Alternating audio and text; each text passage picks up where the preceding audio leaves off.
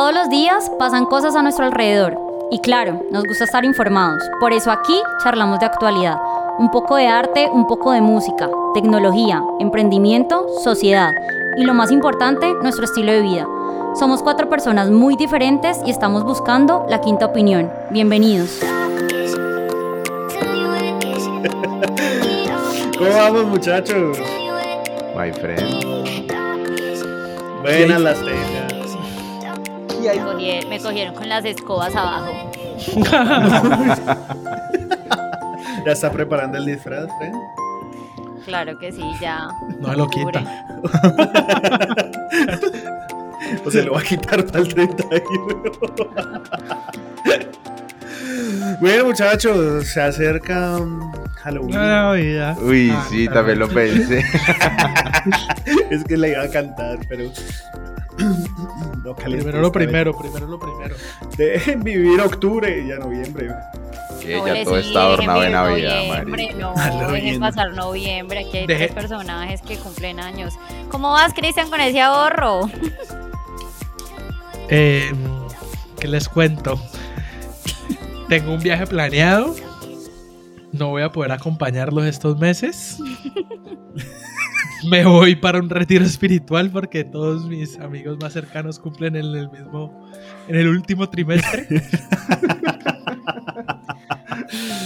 Sí, sí, y no sí. solo aquí, sino también por fuera de, de la quinta opinión. Sí. Sí, no, la última vez nos dio un bono de 5 lucas, eso, exo. De los desprendibles, de los chequecitos, ¿no? Esta, esta, esta vez les voy a dar un, un, un cheque del universo para que ustedes mismos lo llenen con sus bendiciones. Ay, no. Ay, Echando que estoy hippie. Somos la cuarta opinión. Bueno, amigos, eh, en estos días me estaba repitiendo la, la película de Doctor Strange. ¿Se la, se la vieron la última? Strange. Doctor Raro, sí, La claro. Sí, de Strange, amigo de Carles. De Carles Whisper. Pero no, y, y está. Y trata mucho, eh, perdón por los spoilers, pero tiene mucho que ver con un libro oscuro. ¿Ustedes sabían que existe en la vida real un. En, en- en el universo de Marvel se llama el Darkhold. Pero en este universo, un libro que se llama el Maleus Maleficarium. Pensé que ¿Habías decir en este universo se llama la Biblia. Uy, Ay, Algo ¿por qué no se me ocurrió?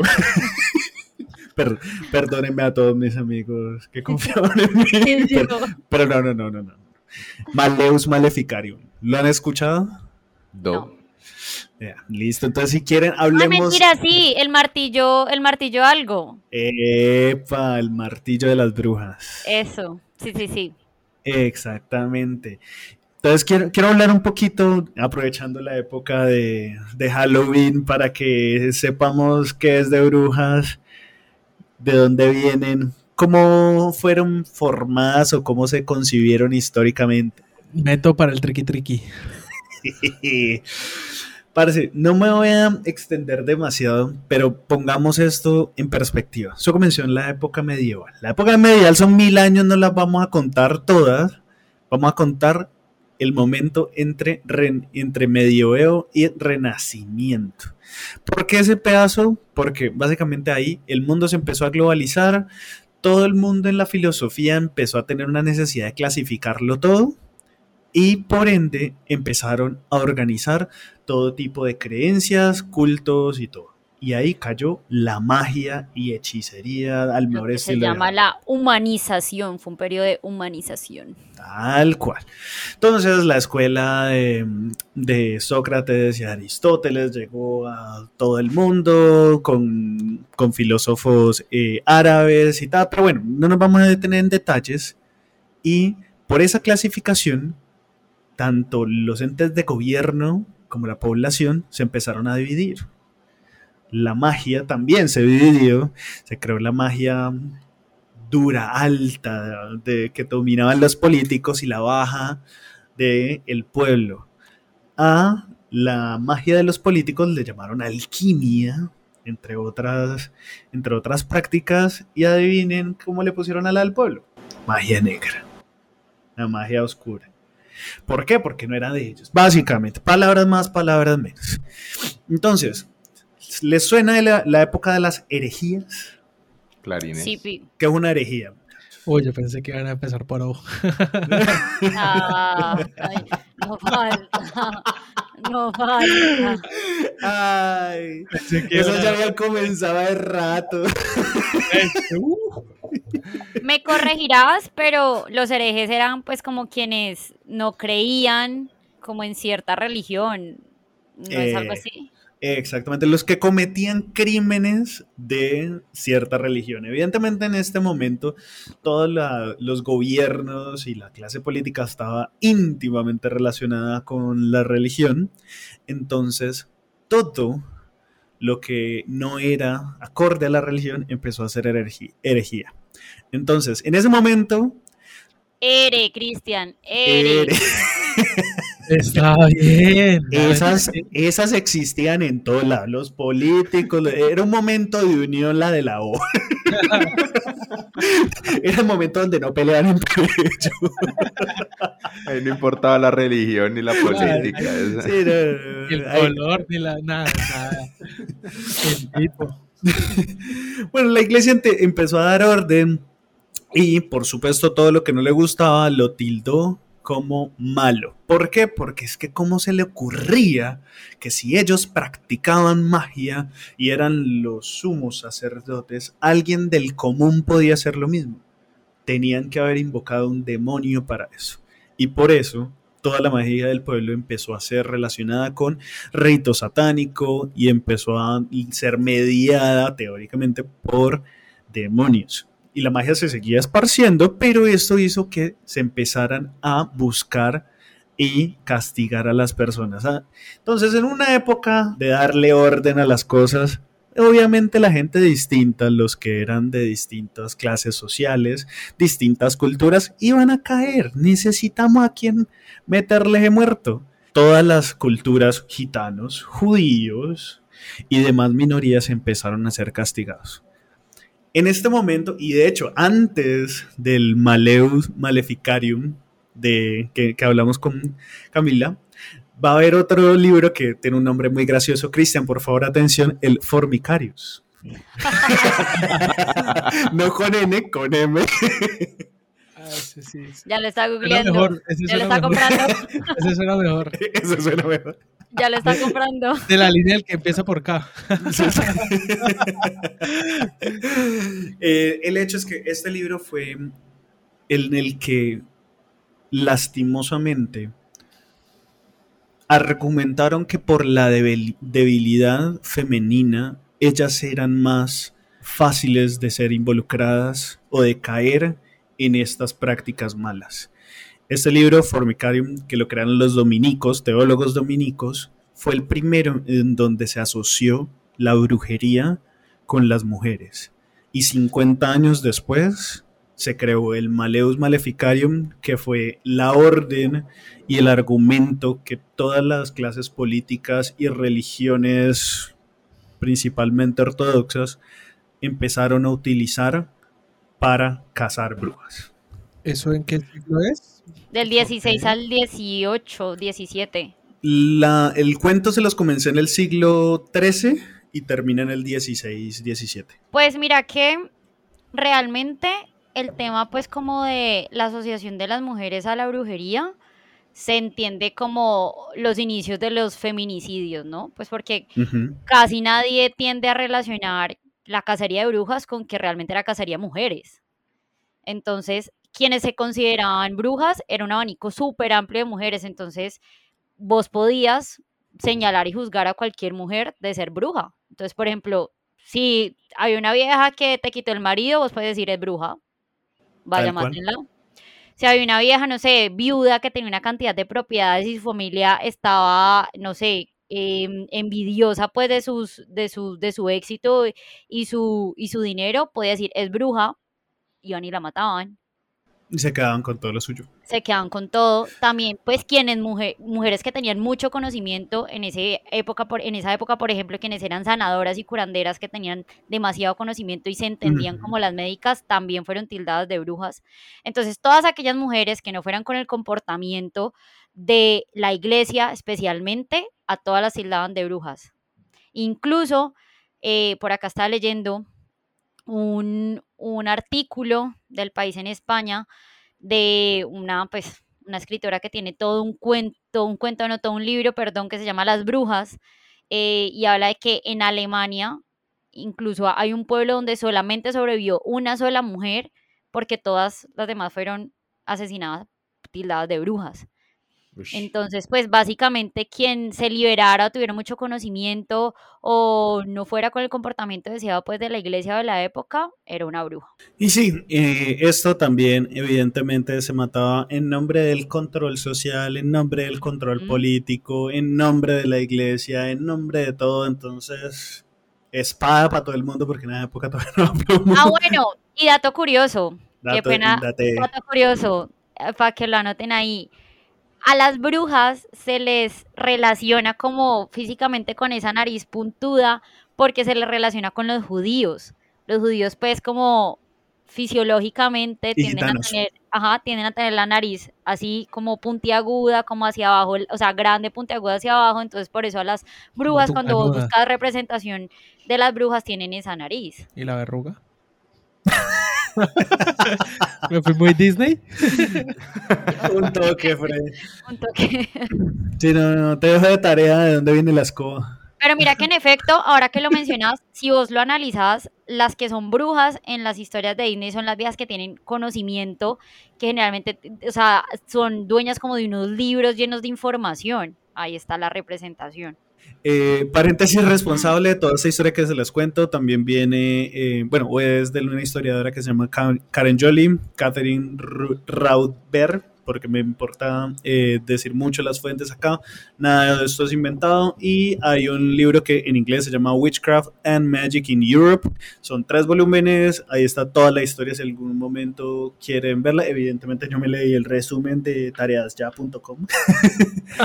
pero, pero sí, eh, es una historia bastante interesante porque en nuestro mundo siempre tenemos cosas que no tenemos ni idea de dónde vienen, no tenemos ni idea de por qué, ni un contexto histórico y siempre es una chimba entender un poquito más de las cosas. Yo creo que eso ha traído repercusiones hoy, por así decirlo, ¿no? Yo creo que inconscientemente en esta estigmatización que tenemos hacia las mujeres, porque en ciertos momentos del año utilizan disfraces como haciendo alusión a, a algo muy banal como de Halloween, que lo han cogido como de, de liberación, como cuando uno tiene una reacción adversa, eh, perdón, a- contraria a lo que a lo que debería ser. Podría- yo, yo lo atribuiría a, a esto que está pasando. De, Un toque sí, un toque también mucha apropiación cultural, porque en esta, en aras de proliferar la religión, muchas conquistas, en vez de quitar fiestas locales y ritos locales eh, de las tierras, lo que hacían era transformarlas. Por ejemplo, ¿ustedes saben por qué nosotros celebramos Navidad el 24 de diciembre? Do. es el día del solsticio de invierno en el que se celebraba una fiesta pagana que la Iglesia Católica decidió sobreescribir, pisar y por ende esa es la fecha que le dieron al nacimiento de Jesús para hacer que todo se olvidara, pero conservar una rumbita en la fecha que a la gente le gustaba. Muy bien. Hemos bajado los índices de analfabetismo un Poquitín. al chantaducóptero. Ay, cuánto lo extraño. ¿Será que me disfraza el también. profe Super o qué? ¡Eh, por favor! Hay que buscarlo. Pero lo entonces, amaba también. pero entonces necesito amistad, mi chica.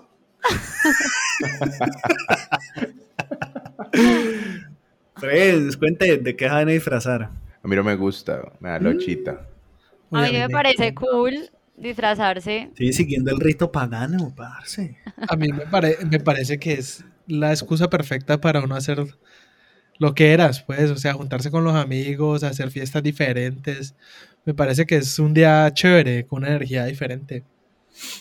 Pues, A mí eso, también me parece. disfrazarse, porque también uno le quita de encima lo que, no sé, de, se viste de mujer, uno que no, como hombre completamente straight, nunca sería capaz de, de- de vestirse medio, medio queer, que está, de- bueno, no está de moda.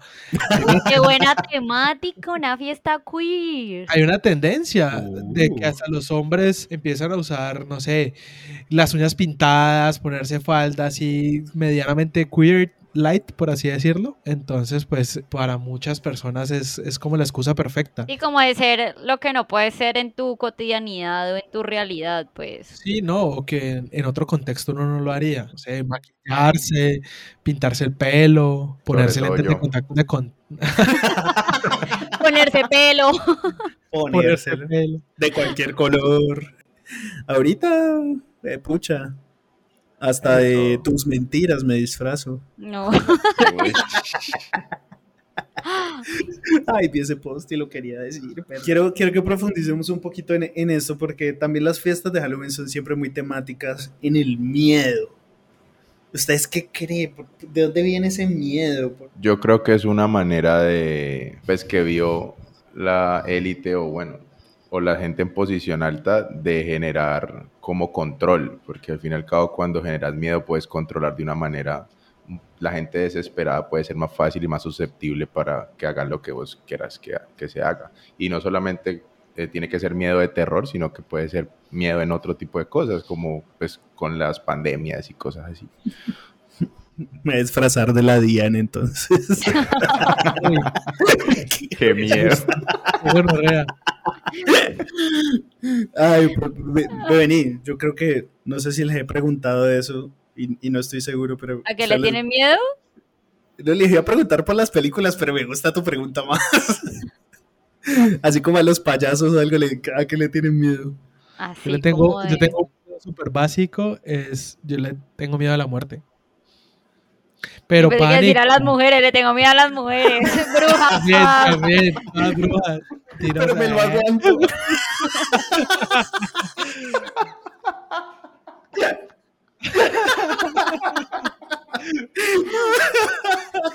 Para abrir Tinder, abrir Tinder con los ojos cerrados. Con Tinder con mucho miedo. ¿Verdad? Este beso es con mucho miedo.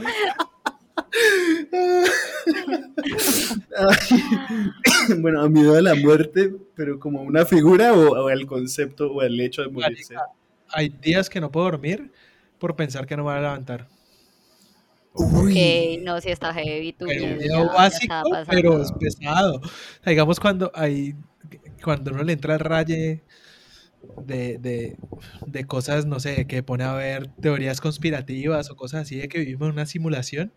El otro día estaba muy En nerdy, TikTok. no, muy nerdy, lo, viendo lo leí en un artículo. el de Date un Blog eh, subió un reel sobre la, la posibilidad de que vivieras en una simulación y hay un, hay un físico que tiene un, un paper diciendo que pues, es altamente probable como casi se lo puedo asegurar a- al estilo de la ciencia. No te lo puedo asegurar, pero te doy todas las, las demostraciones de que es así pero nunca lo voy a decir que es así. Que dice que pues, vivimos, una, que vivimos una simulación y que la probabilidad es que nosotros no seamos el ser superior que hace la simulación. Es más probable que seamos parte de alguna de las millones de simulaciones.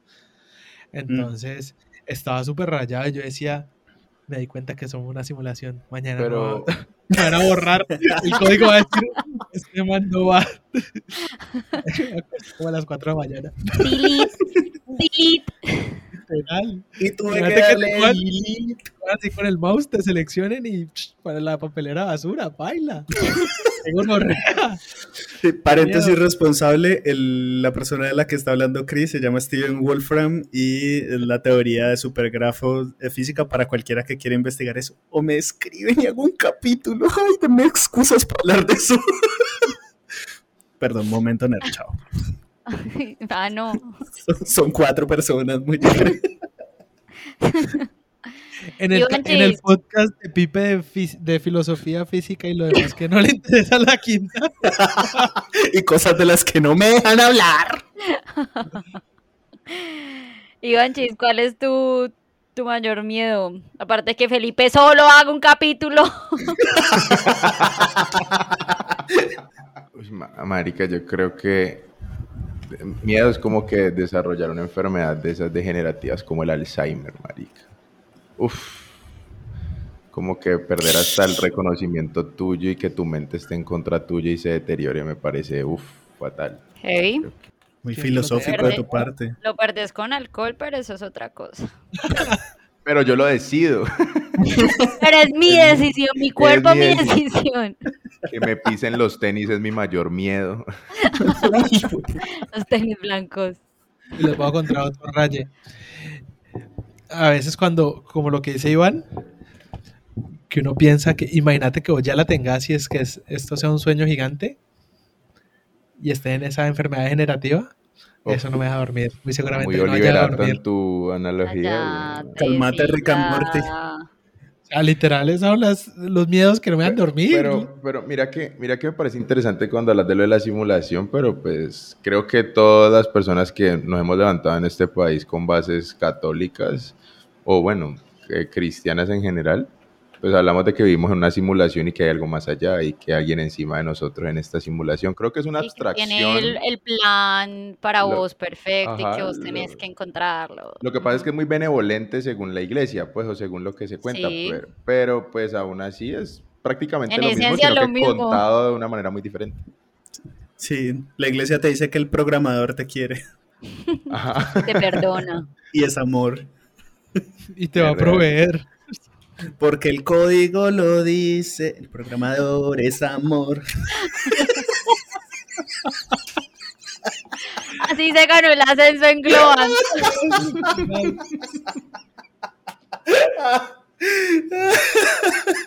Ay, perdón.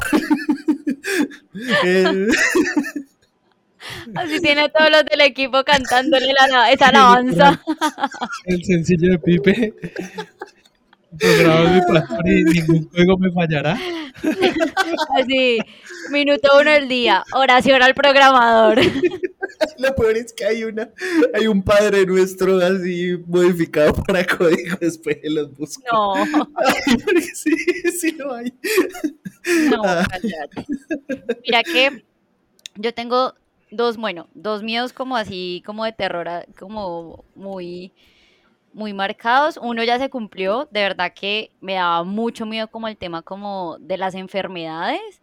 O sea, a mí esa película de guerra, Guerra Mundial Z, ve pánico mal de que la gente se enferme, se vuelva zombie, así desesperada, cosa que ya pasó básicamente. ¿Los zombies? Mal. Pues no, pero como, gene- o sea, que se desarrolle una enfermedad y que la gente es súper desesperada, ¿sí me Y entiendes? se Como acaba el papel higiénico. Se acaba el papel higiénico. Pero no, mira que por ejemplo las primeras imágenes en, en, en China de que la gente caía así en, el- en, en la calle muerta, ve, paniqueada, mal, o sea, mal, Confirmo, mal, mal. Confirmo, Muy, estamos, muy heavy, o sea, estamos en Bogotá y tres meses antes de que reportara en Colombia, Camila cada dos horas diciendo, ve, tengo COVID. ve, este horrible. coronavirus. horrible. Eso uno. Y dos, yo sufro como de parálisis del sueño. Uf, Y eso pues como que viene muy ligado a que yo le tengo mucho susto como a los espíritus es y a, a dormir. y, y a eso. Y entonces pues como que siempre que me da la parálisis, siempre es porque, o sea, eh, tengo como tal cual un- como una bruja, una especie de bruja, como algo como que lo tengo muy cerca, me quiero como levantar, como moverme, obviamente estoy estática. Entonces, oh, eso, eso me pone mal. La El guaro ayuda mucho para esas cosas, ¿sabes? Sí, claro, porque no soñas.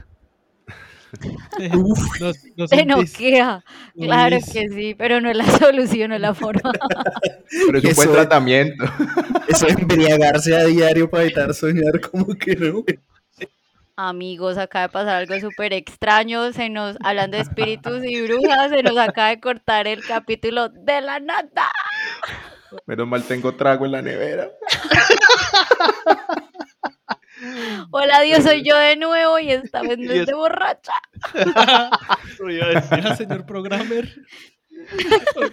Señor programador, acuérdate de esta. Bueno, yo no sé programación, así que no voy a Y seguir. líbranos del book, compile. Ay, perdón. Ay, es que lo tenía guardado desde que empezamos a hablar de esto y no había tenido la oportunidad. Bueno, faltó yo por los miedos. Uy, la verdad, pues miedo, miedo, miedo, miedo, así que yo diga, uff, a esto. Que se, que se corte el capítulo y no guarde los audios. Uy, güey. No mentira, eh, yo le tengo fobia a. Bueno, se llama tripofobia. los- No, hablemos de miedos y ahorita hablamos de fobias. Justamente estaba pensando en Sí, eso. no, mie- miedos como, como tal, así como que me vaya a parecer un vampiro, no. Me ha dado parálisis de sueño muy pocas veces y uff, ahí sí paniqueado. Y en Bogotá cuando vivía solo, un apartamento, aparte de estudio duplex, Cállate. parce, en el primer piso se prendió el extractor de la cocina y yo arriba, la garrotera del chavo ya. y después, ¿quién duerme con una vaina prendida? No, tocó prender todas las luces y ¡corra! y eso que uno apaga luces y sale corriendo tal cual, con la cobija alrededor. puesto el, espíritu, el, el- escudo antiespíritus.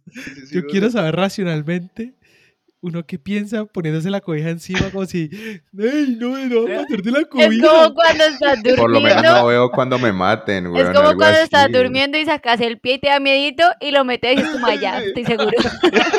Sí, tal cual, como que le van a agarrar uno una pata porque la sacó, marica. Dice, eh, y el demonio dice, ah, se arropó. Afortunadamente,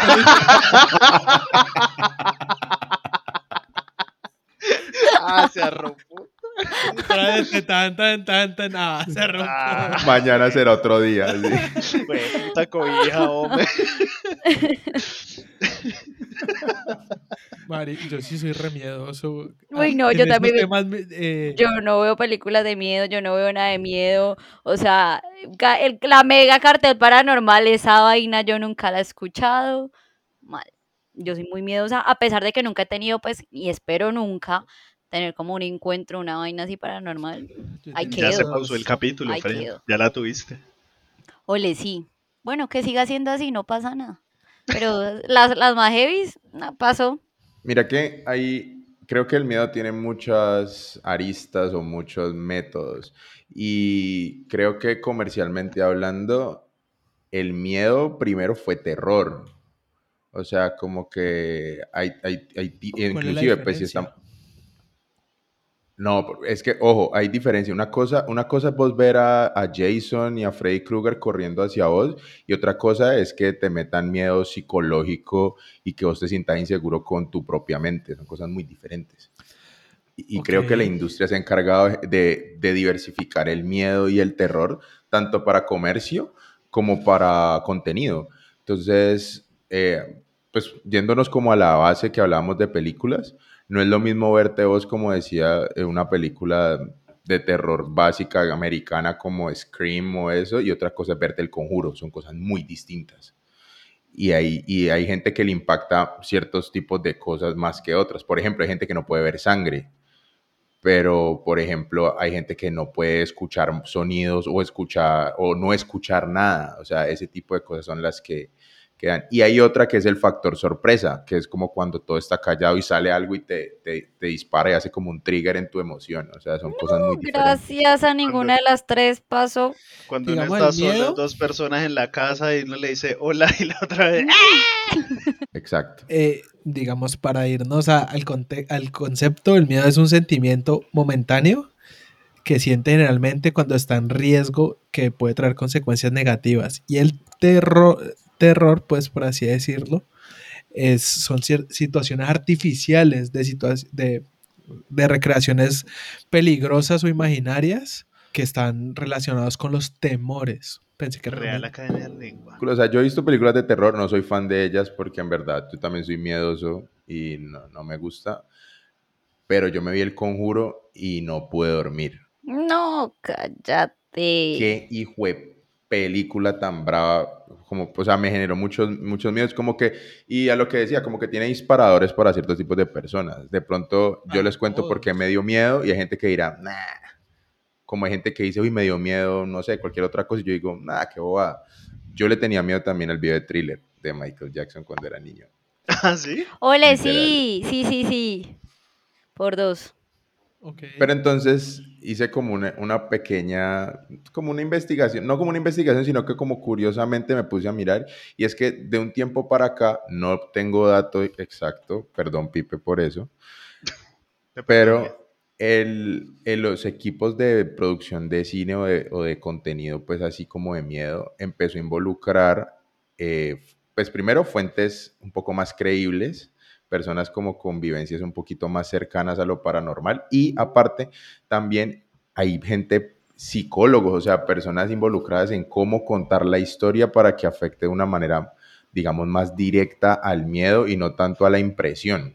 Y entonces por eso empezamos a ver películas más nutridas de contenido de miedo, no tanto la sangre y la muerte, sino cosas un poquito más profundas.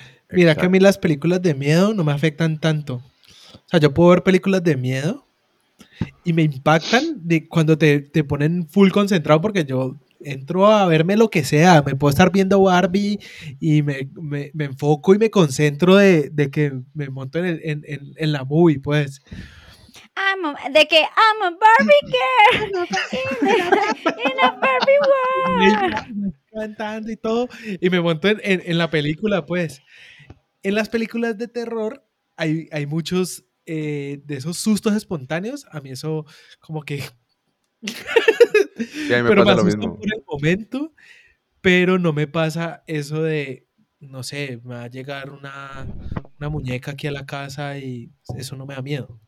Me, No, da, no, me da más miedo como una situación muy esporádica, no sé, que estás... a- Me me ha pasado, les voy a contar algo muy chistoso. Me pasa que tengo las gafas puestas y el marco por fuera es negro y por dentro es plateado. Y a veces el reflejo se ve algo blanco aquí, a mano derecha mía. Entonces yo estoy en el computador, se me apaga la luz porque se apagan solas y, y el reflejo de la pantalla hace O que vea algo blanco aquí al lado mientras estoy jugando o algo así. Entonces quedo como... y me doy cuenta que la gafa y yo, ay, qué estúpido. O no sé, pasa mucho de que algún reflejo y estoy acostado y veo como una mancha de algo, porque ya he tenido experiencias de que me han hecho unas visiticas. Entonces, eh, pues claro, eso me da Una esos- visitica. unas ¿Qué visitas paranormales he tenido. ¿Es en serio? Sí, cuando yo estaba pequeño, el día que... Ay, no, no, no, ya me voy a salir de este capítulo. Ahora sí son la cuarta opinión, qué pena con Yo sentí a ustedes. alguien que me tocó el pelo así, me levanté y yo veía una figura como dibujada en crayolas de colores, mirándome No, así, cállate. como si me fuera a tocar. Estaba buena rumba, ¿no? Tenía marica, tenía por ahí ocho años. Cállate la Ese jugo estaba fuerte. Ese rush de dulces estuvo potente. Cero. Uy, qué fuerte. Ya ¿Nunca les pasó que dejaron mal acomodada la ropa en la silla al lado de la cama Sí. y cogió forma de Eh? Yo, yo voy a contar una historia. Resulta, eso fue en diciembre, ¿no? Resulta que mi mamá tenía, tiene un muñeco de nieve que es como gordito, pues, y como tiene como una nalga, está así como acostado como así. No me pueden ver, pero ajá. Como, como boca abajo, como, bueno. Y ella sí tiene la maña de ponerlo encima del sofá de la sala, del grande. Bueno, Camila salió en diciembre, una noche a rumbear, Normi, no está borracha, aclaro. Y bueno, Solo llegué, llegué, abrí la puerta. Ah, no, entonces para rematar, el bendito muñeco tiene un sombrero así largo, ¿no? Mm. Como de Navidad, un sombrero, hace con tu muñeco de nieve. Abro yo la puerta, giro a la izquierda y veo esa vaina acostada en ese, mu- en ese sofá con ese sombrero. Te digo que mi reacción, si a mí me llega a, pa- a- a- se me llega a parecer algo, ya, estática. Así como un palo. Tal cual, pum. No, o sea, hay que pegada, que pegada hacia la pared con el corazón a mil y yo, ¿qué es esa mierda? ¿Qué es esa mierda? ¿Qué es esa mierda? O sea, no Cuando ya, o sea, no grité, no hice nada. ¿Qué, qué es eso? ¿Qué es eso? ¿Qué es eso? Como que ya, como que mi cabeza entró en modo supervivencia, como que ya me entró la razón y fue como, ok, güey, es el muñeco. Prendo la luz y efectivamente el muñeco ahí. Oli, buenas noches. la luz y que no hubiera sido el muñeco. No, cállate, no estaría acá. No estaría acá, te lo aseguro que estaría manicomio. ¡Uh! lejos. Pero eso me pasó. Bueno, friends, nuestro especial de, de Halloween. Cuéntenos por ahí si han tenido experiencias con muñecos paranormales, por favor, no de nosotros.